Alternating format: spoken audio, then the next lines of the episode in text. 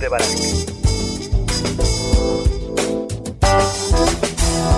Tribu de Barak.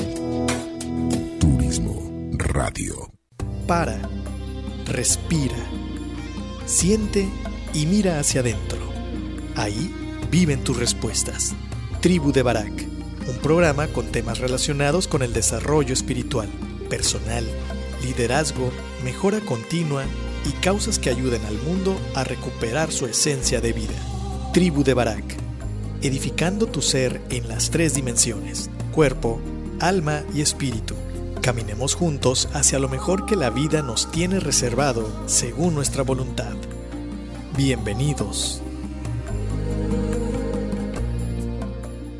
¿Qué tal amigos? Y ya estamos de regreso a este tu programa, La Tribu de Barak. Como te decía, hoy tenemos una invitada muy especial. Tengo el honor de presentarte a Nikki. Voy a dejar que ella se presente con su apellido. Ella es la gerente general del Hotel Santos Sinisterra, donde te comentaba la semana pasada que tuve el privilegio de poder compartir con ellos un, un taller de comunicación efectiva y de liderazgo. Y la verdad que fue toda una experiencia, no solamente porque siempre es padrísimo eh, contactar con gente, sino sobre todo cuando, cuando vamos más allá y, y vemos que, que, hay un involucramiento de toda la parte que toma el taller. Entonces fue, ha sido toda una experiencia después de muchos años de no estar en Cabos. Este, también es mi primer contacto con esta cuenta como clientes, entonces son muchas cosas las que, las que hicieron de este viaje una experiencia. Entonces, bienvenida Nikki, gracias por, eh, por aceptar la entrevista. Te agradezco mucho. ¿Te puedes presentar con tu nombre y apellido?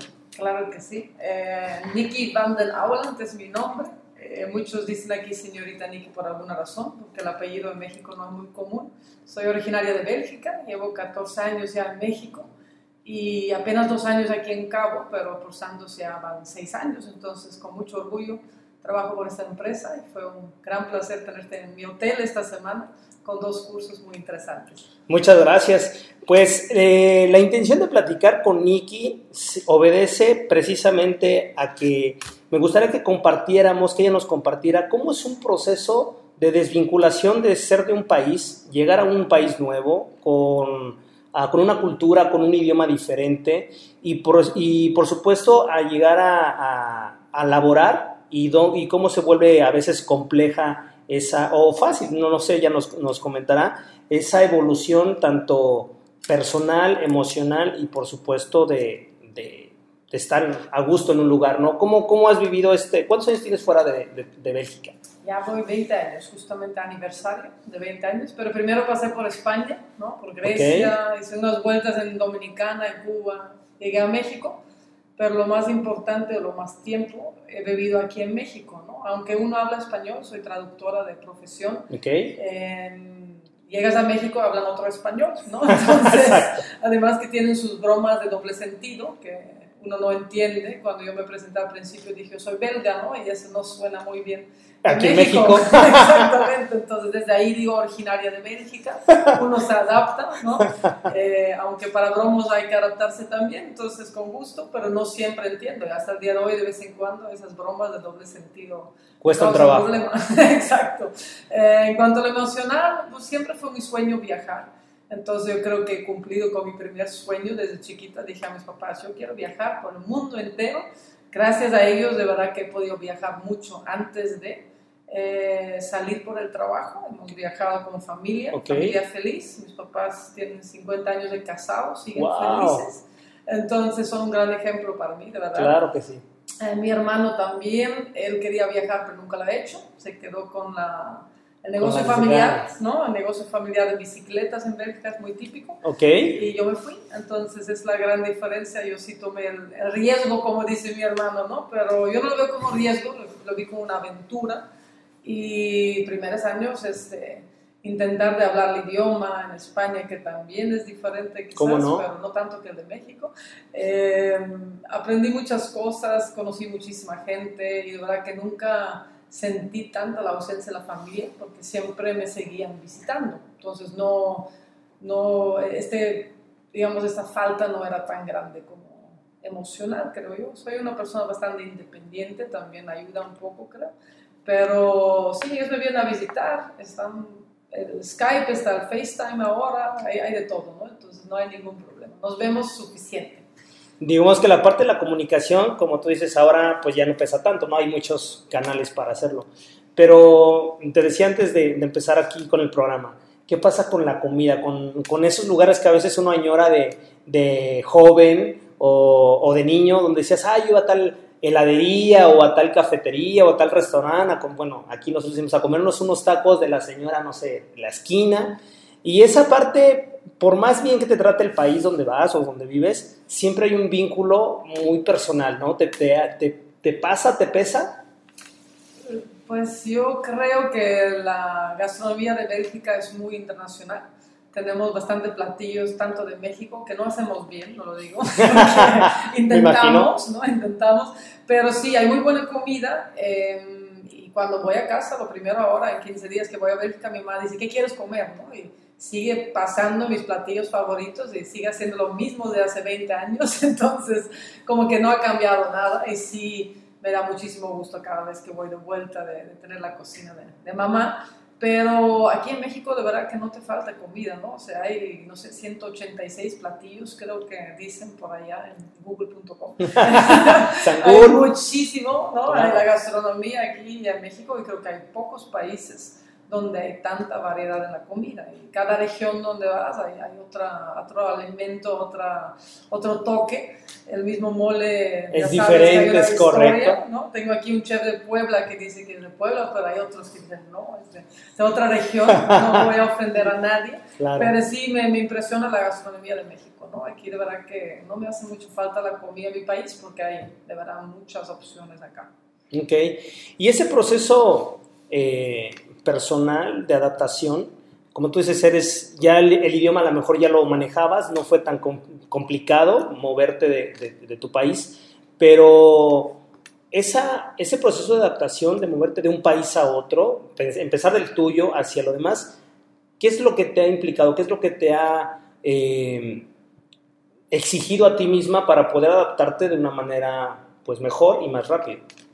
Yo creo que siempre he mantenido mis valores, que, que, desde chiquito me dicen, ten siempre humildad, no empieza de donde vienes, eh, lo más importante es que no importa en qué país has luchado, ¿no? pero no, no hay que contar toda la historia, mantén tu humildad siempre, piecitos en la tierra y honestidad, ¿no? Hoy lo hablamos en el curso, además, fue una gran discusión. muy enriquecedora, ¿no? Eh, muy enriquecedora, de verdad, eh, de cuál es el valor más importante, pero creo que toda esta gama de valores nunca hay que perderlos, ¿no? No importa de dónde vienes o, o dónde has trabajado, eh, no importa tu experiencia, tu cantidad de años, porque cada experiencia es diferente. Sí te ayuda, obviamente, en tus nuevas aventuras, pero yo creo que es la parte donde tiene que siempre mantener humildad con la gente que tenemos de verdad aquí trabajando, todos son importantes. Eh, yo no, a mí no me gusta hablar mucho de jerarquía y todo eso, ¿no? porque le dije, todos somos iguales, con responsabilidades diferentes, diferentes. y esa sí es mi frase siempre, eh, aquí también en Sandos, y, y, pues ya esos años que llevo trabajando aquí creo que es lo que más me, me ha ayudado, ¿no? ver a toda la gente igual eh, y a todos intentar de pasar estos mismos valores. Y tomando como referencia precisamente lo que comentabas de, lo que hablábamos en la mañana en el taller, que de repente un valor veías que estaba bien hilado con el otro, que ese valor te llevaba a otro y a otro. Eh, al final de cuentas, si somos bien analíticos, nos damos cuenta que, que precisamente están entretejidos los valores si realmente empiezas a vivir un valor, ese te va a llevar a otro necesariamente, porque ¿cómo puedo ser respetuoso si soy impuntual? Entonces tengo que mejorar la puntualidad. ¿Cómo puedo ser respetuoso si digo mentiras? Entonces me va a llevar a la honestidad. Y, y lo puedes empezar por otro lado. Si soy honesto, pues ¿cómo puedo eh, si soy deshonesto, como no estoy demostrando respeto. Y entonces todo está entretejido. El punto es cuál es el hilo conductor que realmente nos va a hacer que, llegue, que lleguemos a los, demás, a los demás principios, que era lo que yo buscaba precisamente la dinámica. ¿Cuál va a ser tu hilo conductor? Porque al final cuando tú empieces con uno, sin darte cuenta, tienes que llevarte a los demás. Aquí en, en ese hotel, para quien nos escucha, tienen seis valores rectores y todos son vitales importantes siempre y cuando empieces a vivir uno y el siguiente se te va a llevar al que viene. ¿no? Creo que esa es la parte eh, interesante de, de, vivir lo que tú decías, los principios y los valores que nos ayudan en la vida. ¿no? Sí, este, responsabilidad elegimos, ¿no?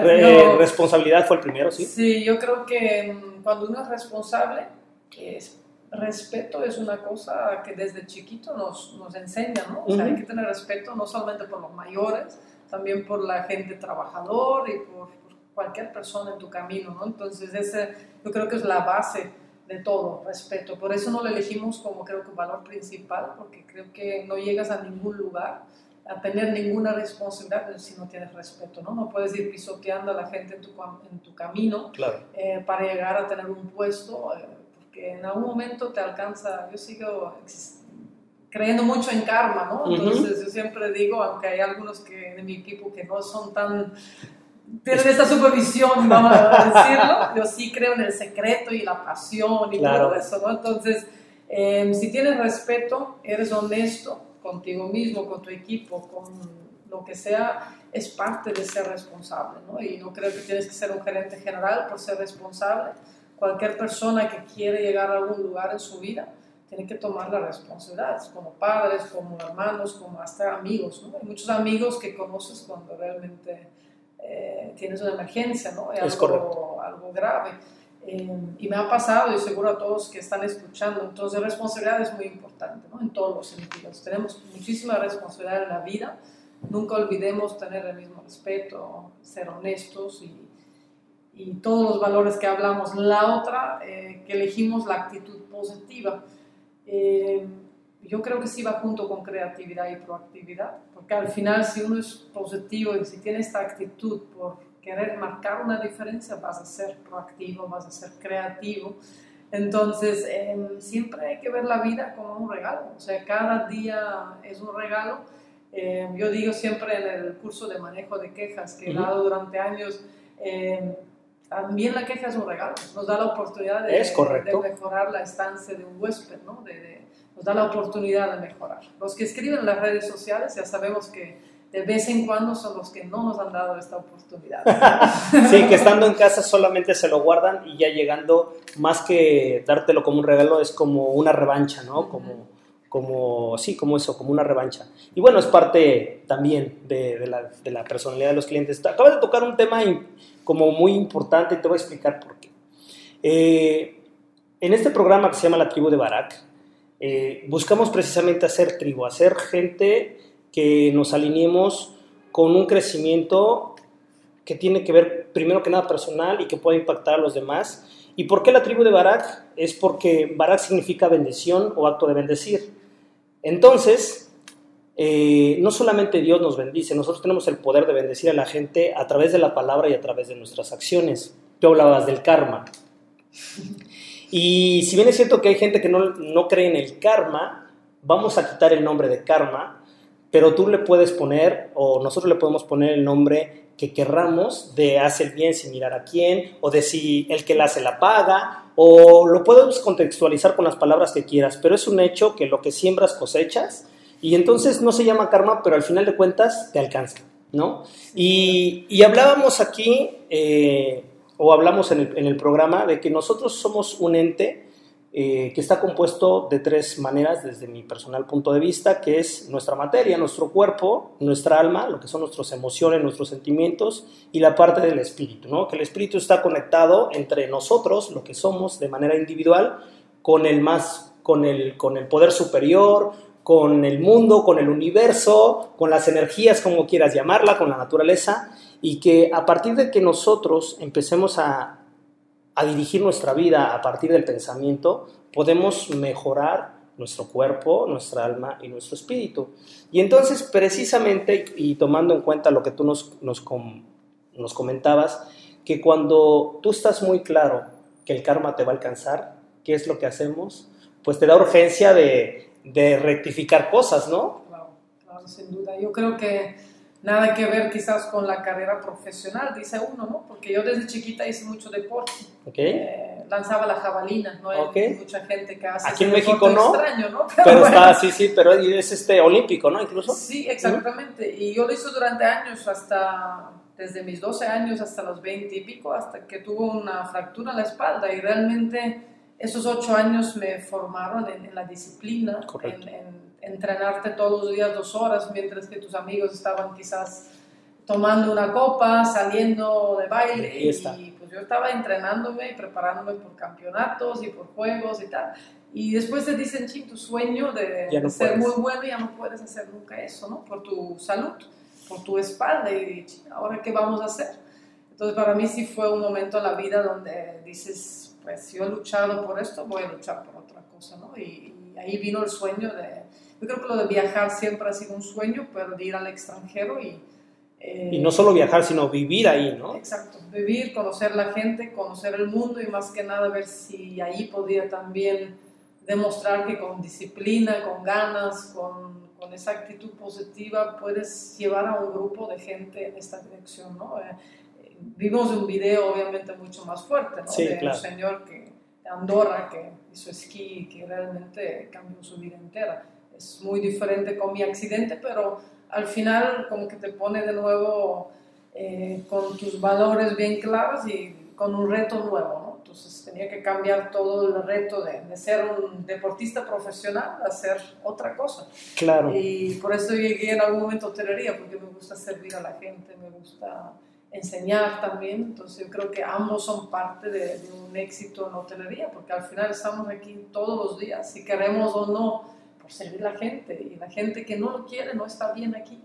Esa es no la encaja, realidad. ¿no? siempre decimos, no tenemos Navidad, no tenemos Año Nuevo, no hay festivos, ¿no? Entonces simplemente trabajamos porque realmente es una pasión, ¿no? Y, yo estoy convencida, para mí es una pasión eh, ese de trabajar en, en hotelería, ¿no?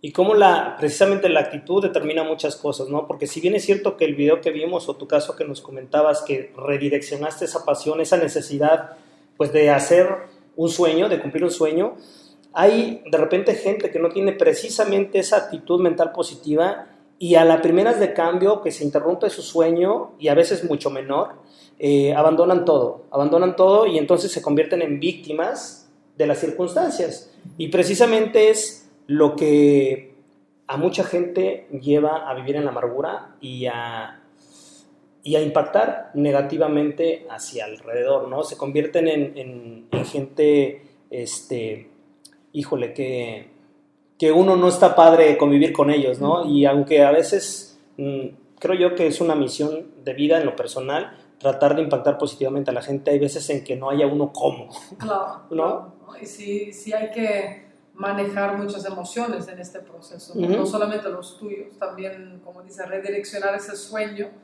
y cuando ya lo eliges o logras encontrar otro reto, eh, pues ya olvídate del pasado, ¿no? presente y futuro, ¿no? y día a día ir en esta nueva aventura, eso es realmente lo que pasó. Sí, oye Niki, y cuando tú llegas a México y ya este, me, me comentabas antes de que entráramos aquí al aire, que llegas con un, con un tour operador, me imagino que como rep o algo así, ¿no? Más o menos. Y, este, y bueno, tú ya hablabas el idioma de alguna manera, de español, un español diferente, y llegas y te encuentras con un México eh, que te abre las puertas. ¿Y qué pasa en ese proceso cuando tú decides, ya no me quiero mover y quiero quedar en México? ¿Qué, ¿Cómo tomas esa decisión? Pues realmente es un país maravilloso, creo yo. O sea, hay mucha belleza en México, eh, muchas regiones que visitar como turista, pero para trabajar. Realmente es gente muy trabajadora, muy acogedor.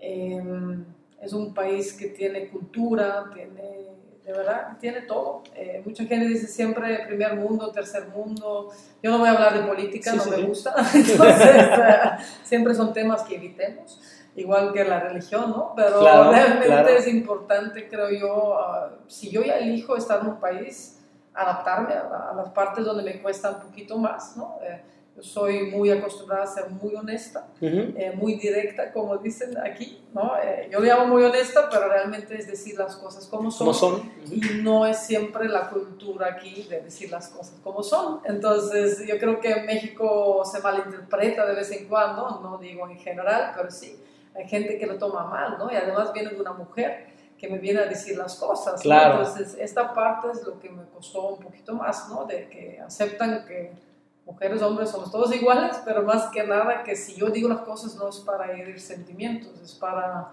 que vayamos avanzando, ¿no? A otro nivel. Son puntos eh, de oportunidad no lo veo como crítica, ¿no? Y de vez en cuando eso se malinterpretaba al principio, entonces uno empieza a manejar eh, un poquito ¿Cómo menos plantearlo? directo, ¿no? En vez de decir esta pared está mal pintada, decir, mira, lo hiciste muy bien, pero vamos a hacerlo así. Puede quedar mejor si lo hacemos así. Exacto, Sí. ¿no? Entonces se va adaptando un poquito a la situación, ¿no? Eso, yo creo siempre como extranjero tienes que adaptarte al país donde vas.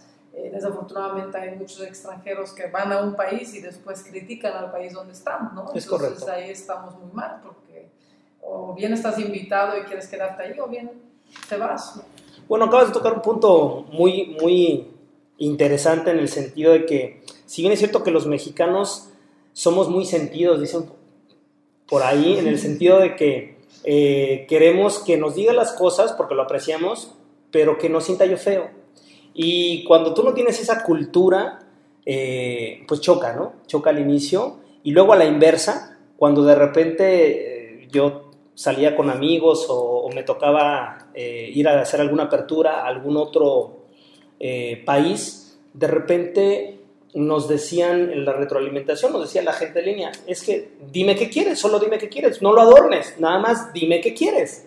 O sea, ¿para qué me haces un cuento de media hora para decirme que la pared está mal pintada? Dime, la pared está mal pintada. Y entonces te das cuenta que es justamente esa idiosincrasia, ¿no? Porque nosotros queremos precisamente suavizarlo, adornarlo para que no suene tan feo. Y hay culturas donde es dímelo y no pasa nada, ¿no? Entonces, Exacto. ¿cómo es curioso cómo es a la inversa? Exacto. ¿No? Pero hay que adaptarse, ¿no? Sí, o sea, es correcto. Porque sigues nada más, así es, y yo soy el jefe y yo hablo y sígueme. Desafortunadamente no ganas ni el respeto ni, ni los seguidores tan fácil. Ujú. Entonces, eh, adaptándose sin quitar o dejar tus valores, siempre. Bien, estamos hablando de que dentro del, del propio, del propio proceso que, que puede vivir un extranjero, llámese un mexicano que llega a otra, a otra tierra o alguien extranjero que llega a México, eh, pues, pues pasa primero por, por temas de, de conocer la cultura, ¿no? adaptarse al, al sistema de creencias y que a veces no va con, con- tu manera de, de ser como a nivel cultural, ya no hablo a nivel personal, sino a nivel cultural, ¿no? Que ahorita estábamos dando un ejemplo, pero luego ya viene la parte intrapersonal de cómo a veces no es tan fácil o a veces es más fácil relacionarte con la gente siendo extranjero que siendo del mismo país. ¿A ti cómo, cómo te fue en esa parte? Pues yo creo que muy bien porque me gusta conocer otras culturas, lo que la hace más fácil. No estoy para criticar, estoy para aprender, para adaptarme, para conocer otras culturas. Si yo nada más estoy ahí para hacer conocer a Bélgica al mundo, yo creo que no. La mayoría ni sabe dónde está, ¿no? En el mapa, pero...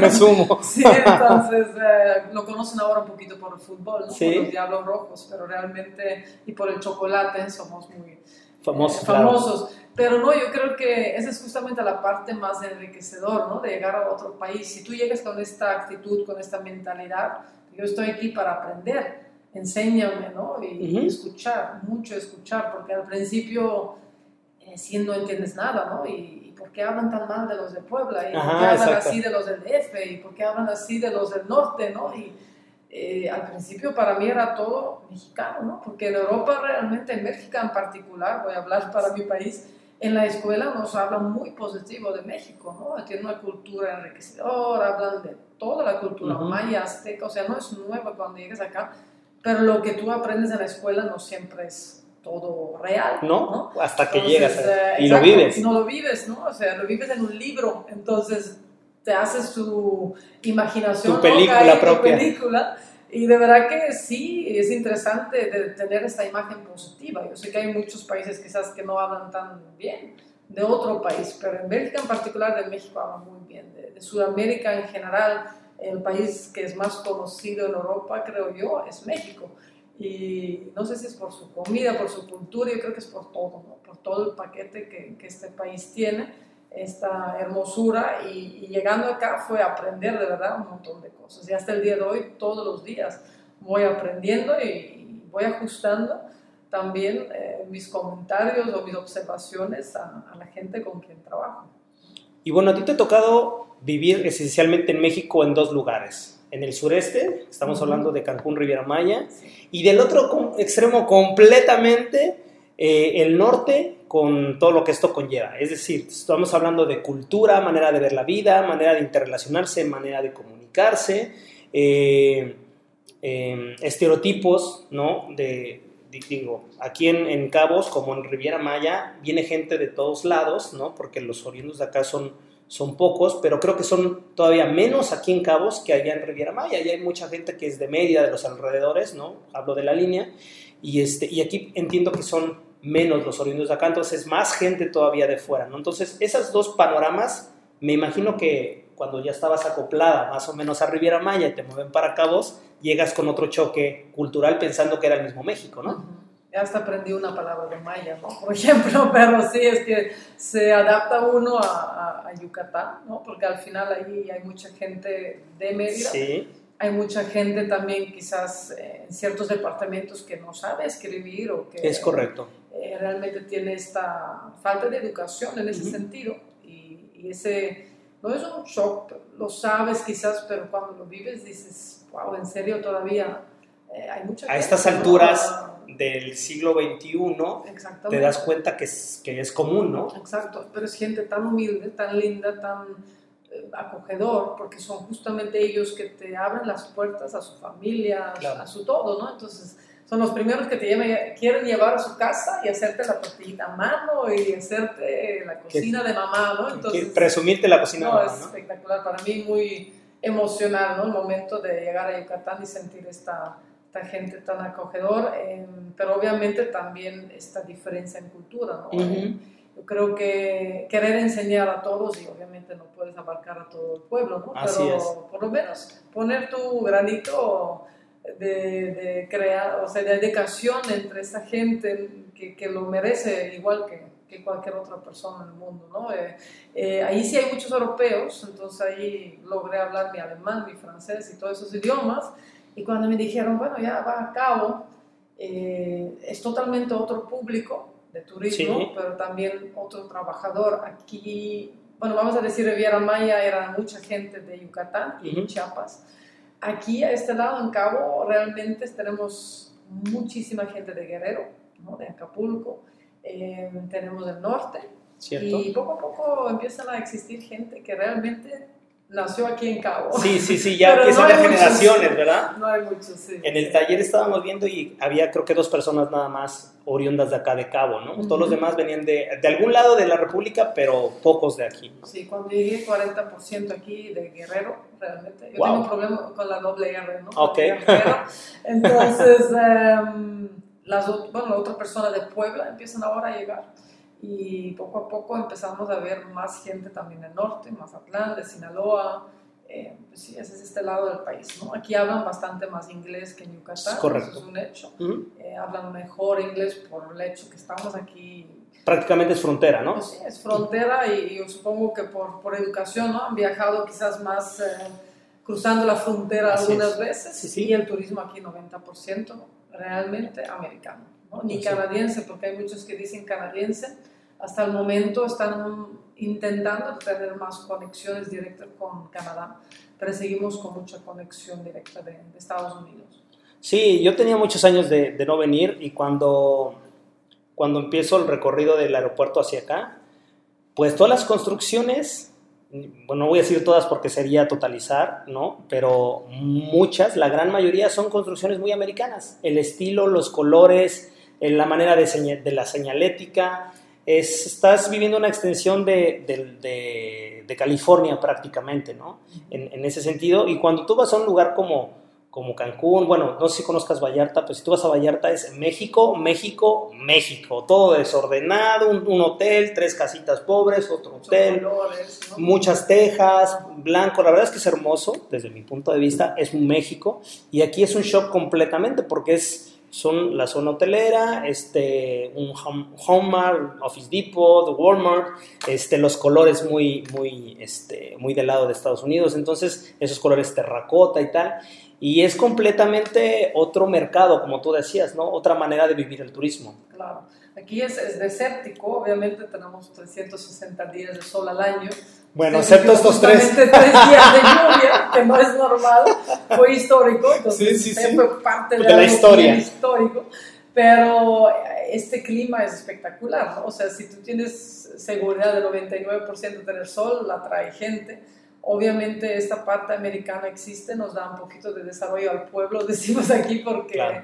el Costco es el, supuestamente el que más ventas tiene en, en todo México, imagínense, ¿no? Pero Sí, es sí. más por los americanos que viven aquí quizás que por nosotros mismos, los que vivimos. Pero yo creo que esta zona está hermosa porque todavía es un pueblo. Entonces aquí tú vas a un restaurante, un bar, cuando vives acá y la gente te Sí. reconoce con nombre. Te encuentras a todo el mundo, ¿no? Sí, es como un pueblo Sí. y además puedes llegar a, a playas que llegas solita, no hay nadie. Entonces vas a unas playas, vas a unas zonas en coche una horita y estás en una playa todavía solo, solo. Eso ya, Riviera Maya es más complicado, ¿no? Pero aquí es, eh, yo creo que una maravilla para gente que quiere paz, que quiere eh, naturaleza y que le gusta caminar en la montaña, porque he hecho unas caminatas aquí espectaculares donde no encuentras a nadie, nada más a, a las plantitas y algunas flores que existen y mucho cactus, ¿no? Sí, cuando venía yo en el, en el vuelo aterrizando, bueno, casi para aterrizar, playas y playas y playas que se veía que están realmente solas, porque es muy largo, o sea, es todo el bracito ese de, de México, bueno, de, de- Baja California, y pues son kilómetros y kilómetros de playa, ¿no? Impresionante. Sí, sí, de verdad que sí. Muy bonito. Entonces, si tomas un coche aquí, en 40 minutos estás en Todos Santos, que es un pueblo espectacular. Dos horas estás en La Paz, que es una ciudad supuestamente, pero vas 10 minutos afuera del centro y estás en Cabo Pulmo, estás en Balandra, estás en playas de verdad del otro mundo, de verdad muy bonito. Muy bien. Nicky, para tratar de, de ir, eh, ¿cómo se llama? Avanzando, llevamos 30 minutos, media hora, nos quedan 10 minutos que se van como agua. Me gustaría que nos comentaras, yo le pedí a Oscar, Oscar Salinas, a Chief Concierge, que me diera un recorrido por el hotel. Y me fue, me fue enamorando, por así decirlo, el concepto de, de realmente la empresa está muy, muy, muy comprometida con el medio ambiente, con la ecología, se vive, se respira. Y, este, y me gustaría que nos compartieras qué onda con eso, cómo, cómo, cómo está constituido en la empresa, en este hotel, y en tu caso personal, cómo, cómo tú vives esta parte de, del impacto ecológico. ¿no? Pero desde que estoy con la empresa Sandos, hace como seis años ya, eh, Sandos Caracol, que está en Riviera Maya, es un ecohotel. Entonces ahí tenemos realmente eh, el gran ejemplo ¿no? de cómo tiene que ser. Eh, hay cenotes, hay seis cenotes en el mismo hotel, hay animales rescatados que el hotel está pues, ayudando, Protegiendo, ajá. protegiendo. Hay un biólogo, hay un ¿cómo se llama? veterinario. Un veterinario, sí. Eh, tenemos especialistas en el tema, hay gente de verdad que ha puesto toda la cultura maya ahí en acción con todas las actividades, eh, un tema que se llama Ixcalacoco. Entonces realmente Sí. Caracol fue nuestro gran ejemplo, fue donde inició todo y Ok. gracias a Dios fui parte de todo ese proceso cuando estaba en Santos Caracol. Eh, ahora llegando a cabo, este año, primer año donde participamos en eh, Rainforest Alliance, que es muy conocido Ujú. internacionalmente, eh, todavía no tenemos nuestro resultado final, porque sí es importante, eh, para no decir que ya tenemos. Claro, pero, claro. eh, yo creo que vamos muy bien y en un- tres semanas vamos a recibir nuestra puntuación, pero hemos hecho un gran avance, hemos tenido un gran avance en lo ambiental, eh, separamos residuos, eh, tenemos paneles solares en el mismo hotel, aprovechamos el buen tiempo que hay. Claro. Eh, tenemos muchas acciones entre tanto los sandistas, que son nuestros empleados, que eh, nuestros proveedores, hacemos cursos ambientales para ellos, les exigimos también darnos productos ecológicos, biodegradables, eh, apoyamos mucho a la, a la sociedad, tenemos una fundación Sandos que se creó en 2016 y realmente iniciamos eh, ayudando a la comunidad, ¿no? la comunidad afuera del hotel, Eh, más que nada donaciones, eh, hicimos primeramente un, ni me recuerdo, empezamos creo que con ropa, con zapatos, con útiles escolares, eh, hicimos un tapatón, fue por la, Ok. la Organización de Derechos Mujeres. Eh, eh, ahora hicimos apenas croquetón por una señora de verdad que tiene no sé cuánto perro, creo que 30 perros. Y ella de su propio dinero va pagando la vida de los perros, ¿no? Y les va rescatando y solita ella está a cargo de ellos. Nosotros La una apoyaron. donación de, de mil kilos de croquetas, ¿no? Entonces, Bueno, eh, sí le van a alcanzar para. Sí, como para 8 o 9 meses nos dijo, ¿no? Entonces Wow. eh, nos da mucho gusto poder Claro. apoyar muchísimo a la comunidad, pero también con esta fundación desde este año iniciamos a apoyar a nuestros propios sandistas, o sea, si alguien tiene un hijo con una necesidad de operación eh, médica algo caro, la fundación está apoyando a ellos porque siempre estamos Viendo afuera. afuera y dicen, uy, tenemos aquí adentro de Sandos, eh, entre los tres hoteles, si no me equivoco, son 3.000 personas, entonces también es, una, es un pueblo, ¿no? Entonces Claro. hay que ayudar a nuestro propio pueblo también. Y con esto ayudamos ya a varios sandistas en los cuatro hoteles que somos aquí, Sandos, México, ¿no? Entonces es muy lindo trabajar por una empresa donde desde el dueño, el señor Ferry, estamos convencidos todos de ir en esta dirección tanto de mejorar el medio ambiente, ayudar a la comunidad y a nuestra misma gente y obviamente ser un, un hotel sustentable, ¿no? Porque eh, tiene que funcionar también en el, en el bolsillo. En ese el negocio, claro. Entonces el negocio tiene que funcionar y de verdad que ha tenido un crecimiento enorme, Sandos. Hemos podido atraer mucho talento de, de otros hoteles que antes quizás ni miraban a Sandos y decían, Ujú. ¿qué es Sandos? no? Claro. Ahora ya estamos en el mapa. Yo espero que poco a poco vamos a abrir quizás más hoteles, pero mientras tanto los que son eh, se hacen cada día más fuertes ¿no? y más grandes. Sí, algo muy, muy curioso, porque cuando estábamos dando el recorrido con, con Oscar, eh, yo le decía que me gustaba mucho esa parte de, de- de cómo está el, el lugar de jardín, hay plantas desérticas, ¿no? Hay arena. Y, y le preguntaba que si así eran los demás hoteles, y me dijo, no, en los demás hoteles vas a ver pasto y tal, y gastándose el agua que no hay en, en cómo se llama aquí en la zona. Entonces el dueño dijo, si eso es mucha agua, no, vámonos con, pues, con lo que es de aquí de la zona y vamos a ahorrar agua. Y entonces, más allá de que sí es cierto que, que hay un ahorro grande en, en- en tema de manten- mantenimiento de, de pasto, el hotel tiene una personalidad muy, muy propia, ¿no? Te sientes realmente en, en Baja California, este, hicieron como un, como un andador para ver qué tipo de, cactus son, entonces se aprovechó bastante bien y más allá de que sí hay una intención ecologista, también le dio mucho, mucho carácter a la, a, la propiedad, ¿no? Entonces puedo, puedo ser eh, testigo fiel de, como, como visitante de este hotel, que realmente en muchos niveles se vive, se vive la, la ecología, ¿no? En el coffee break, pues yo había visto dos, dos, este, dos cestas de basura y entonces ahí, pues yo tiré en la que, en la que, se, me- en la que yo quise la basura de la, de la azúcar y resulta que lo tiré en la, en la que iba lo, Orgánico. lo orgánico, entonces lo biodegradable, entonces cometí el error. Entonces, lo curioso es de que alguien del staff se dio cuenta. Sí.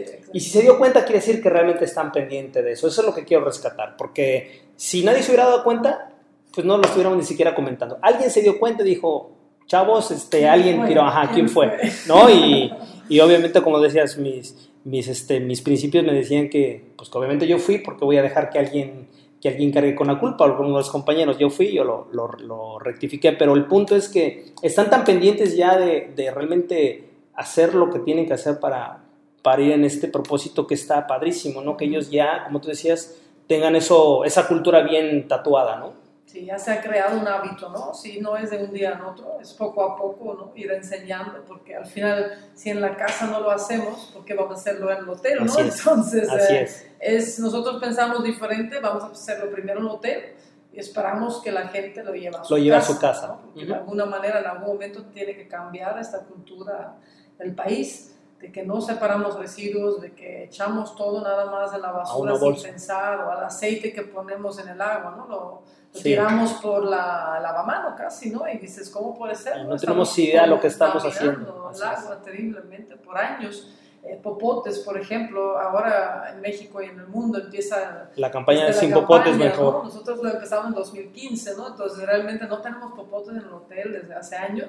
Al principio los huéspedes nos dijeron, qué raros, ¿no? Con piña colada y daiquiri, ¿cómo puede ser sin popote? Bueno, uno se adapta, ¿no? Eh, hay mexicanos y americanos que ahora traen sus propios, eh, ¿cómo se llaman? Los termos, ¿no? Sus Que- termos para que no estén usando vasos. Exacto, ¿no? Ujú. popotes ya de esos duros, plástico Ujú. duro o, o lo que sea que han inventado. Que son ya. lavables. ujú. Pero ya uno se tiene que adaptar, no podemos seguir contaminando y de verdad que hemos ya hecho un daño tan grande eh, que ya es tiempo de que todos tomamos la responsabilidad y empecemos a hacer un cambio. ¿no? Otra vez, ¿no? Tomar la responsabilidad hacerse dueño de, ok, yo, a lo mejor yo no, yo no acumulé muchos popotes, pero yo puedo ser parte de no acumular más popotes, ¿no?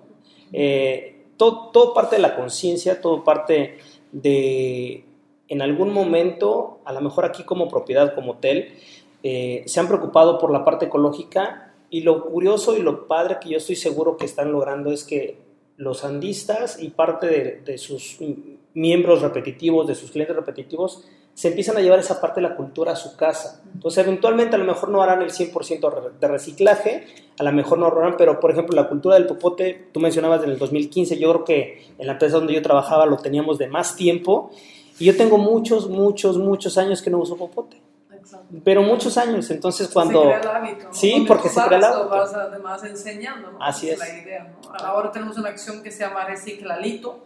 Eso quiere decir que pedimos que traigan su cartón, su papel, su aluminio, sus latas, eh, su PET, ¿no? Las Ujú. botellas y todo lo que quieran traer, aceite, que lo traen al hotel para que no tienen que ellos buscar el lugar donde depositarlo responsablemente. Nosotros lo hacemos por ellos hasta que se crea algo ya del gobierno quizás más grande. Pero hasta el momento lo hará el hotel. Pagamos a proveedores registrados para que lo llevan al depósito Donde correcto, va, ¿no? claro, que lo no, al sí, mismo, porque exacto, para que haces todo el exacto. esfuerzo para que va al mismo bote, ¿no? Así es. Entonces, esto ha sido una búsqueda de, de- de años y más aquí en Cabo, porque en Cabo eso sí ha sido más difícil que en Riviera Maya. Riviera Maya ya están... eh, Ya hay mucho más años avance, más- sí, hay con más, más cultura. hay Correcto. más opciones. Aquí hay dos opciones, ¿no? Y si uno no te cumple, pues te queda una opción más. Y ya. Exactamente. Pero bueno, poco a poco yo creo que vamos copiando la cultura de, de allá eh, y sí vamos a lograrlo sin problema. Ya lo estamos logrando y, y hay que seguir, ¿no? No hay que darte por vencido por algo que no funcionó desde la primera vez. Hay que seguir intentando, aunque sea con otra mejora, con otra propuesta Claro. o con otra idea. Fíjate que dentro de los patrocinadores de la tribu de Barak está una fundación que se llama Tiempo de Dar y ellos lo que hacen allá en, la, en Valle de Banderas, en lo que es Vallarta, ellos construyen escuelas en comunidades que no hay escuelas o que va el maestro pero que es, lo hacen casi casi al aire libre. Ellos construyen escuelas con, con botellas de PET como, como si fuera ladrillo y es una, es una labor que han hecho impresionante. Eh, la verdad que yo los conocí porque me invitaron a un desayuno para, para, para apoyarles. Y bueno, con el tiempo se da que los, los, los busqué, los invité a que fueran parte de, de la tribu de Barak como patrocinadores, es decir, no nos, no nos pagan, no nos patrocinan, al contrario, buscamos patrocinios para ellos, buscamos que la gente, o bien yendo a dar tiempo, porque no solamente construyen las escuelas, dan tiempo para capacitar a la gente en algún oficio o en algo que puedan ellos sacarle eh, dinero a esa comunidad para que puedan ser sustentables. ¿no? Entonces, una, una labor bien padre, bien bonita y que curiosamente hay opciones como esa que te pueden, lo que para nosotros es basura, para alguien más le puede servir, como en este caso las botellas de PET para poder construir escuelas, ¿no? Es algo impresionante. Se nos está acabando el tiempo, Nikki, eh, algo con lo que te gustaría despedir, este, invita a la gente a que venga a conocer el Sandos, me consta que está padrísimo, entonces, adelante. Mira, vamos a decir que Sandos Finisterra, Los Cabos en particular, hablo por todos los Sandos porque es una cadena padrísima, cada hotel tiene su propia Su aventura, eh, experiencia como lo llamamos, caracol por los niños, con los toboganes, con los animales, cenotes, el playcar por más por los teenagers, ¿no? los que tienen más juegos, hay música, hay temas diarios de, de playa y Cancún es más tranquilito, es bien bonito por los que quieren relax, ¿no? Aquí Cabo, bueno, estamos al otro lado del país. Exacto. Hablo de Finisterra ahora, es un hotel histórico, estamos aquí, vamos a decir, el segundo hotel construido, 71 ya se abrió y Sandos hace seis años eh, tomó la gerencia eh, con cambios muy significativos. Los que no lo han visto en los últimos años ven a vernos, tenemos eh, un hotel espectacular, las mejores vistas. en Correcto. el mar Pacífico, tenemos el, el Mar de Cortés. el Océano Pacífico el Mar de Cortés. Y obviamente tenemos aquí enfrente la marina, puedes caminar a un minuto del hotel y ya estás en medio de los restaurantes, bares, si guste vida nocturna y si no, se queda en el hotel y nosotros tenemos todo lo que se necesita y de verdad padre porque una arquitectura eh, adentro de las rocas hemos construido alrededor de las rocas y no hemos quitado ni uno, por lo que hasta los baños se fotografían aquí, hay gente que toman fotos del cupcake, ¿no? Tenemos una cafetería donde hay unos baños y tienen rocas adentro, ¿no? Entonces la gente nunca he visto un hotel donde sacan fotos de los baños, ¿no? Entonces, realmente este hotel es, es un espectáculo, es una maravilla. Yo le llamo la joya del desierto. Entonces, les invito a todos a venir a vernos aquí en Cabo. Sí, de hecho, tuve la oportunidad ayer de, de hacer una terapia de spa, un masaje, y el spa está padrísimo porque está enclavado en las rocas precisamente. Entonces, es, es todo un espectáculo. Quedan, quedan invitados.